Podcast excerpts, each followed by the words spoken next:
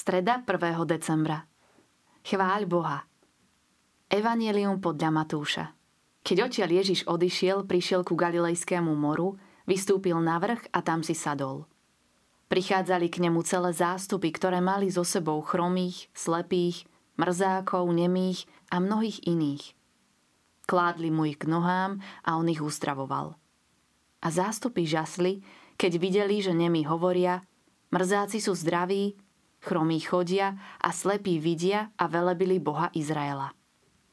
Ježiš zvolal svojich učeníkov a povedal Ľúto mi je zástupu, lebo už tri dni sa zdržiavajú pri mne a nemajú čo jesť.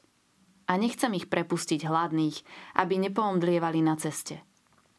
Učeníci mu povedali, Kdeže vezmeme na púšti toľko chleba, aby sme nasítili takýto zástup? Ježiš sa ich opýtal, koľko máte chlebov? Oni odpovedali, sedem a zo pár rybiek. Tu rozkázal zástupu, aby si posedal na zem.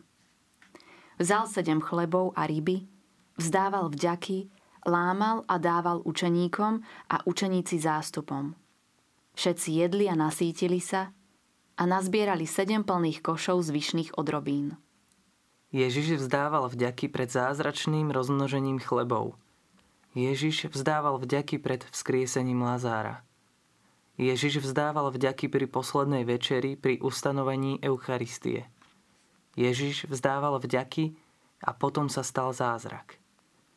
Je ľahké chváliť Boha po nejakom úspechu, no je ťažké chváliť Boha pred skúškou, o ktorej nevieme, ako dopadne.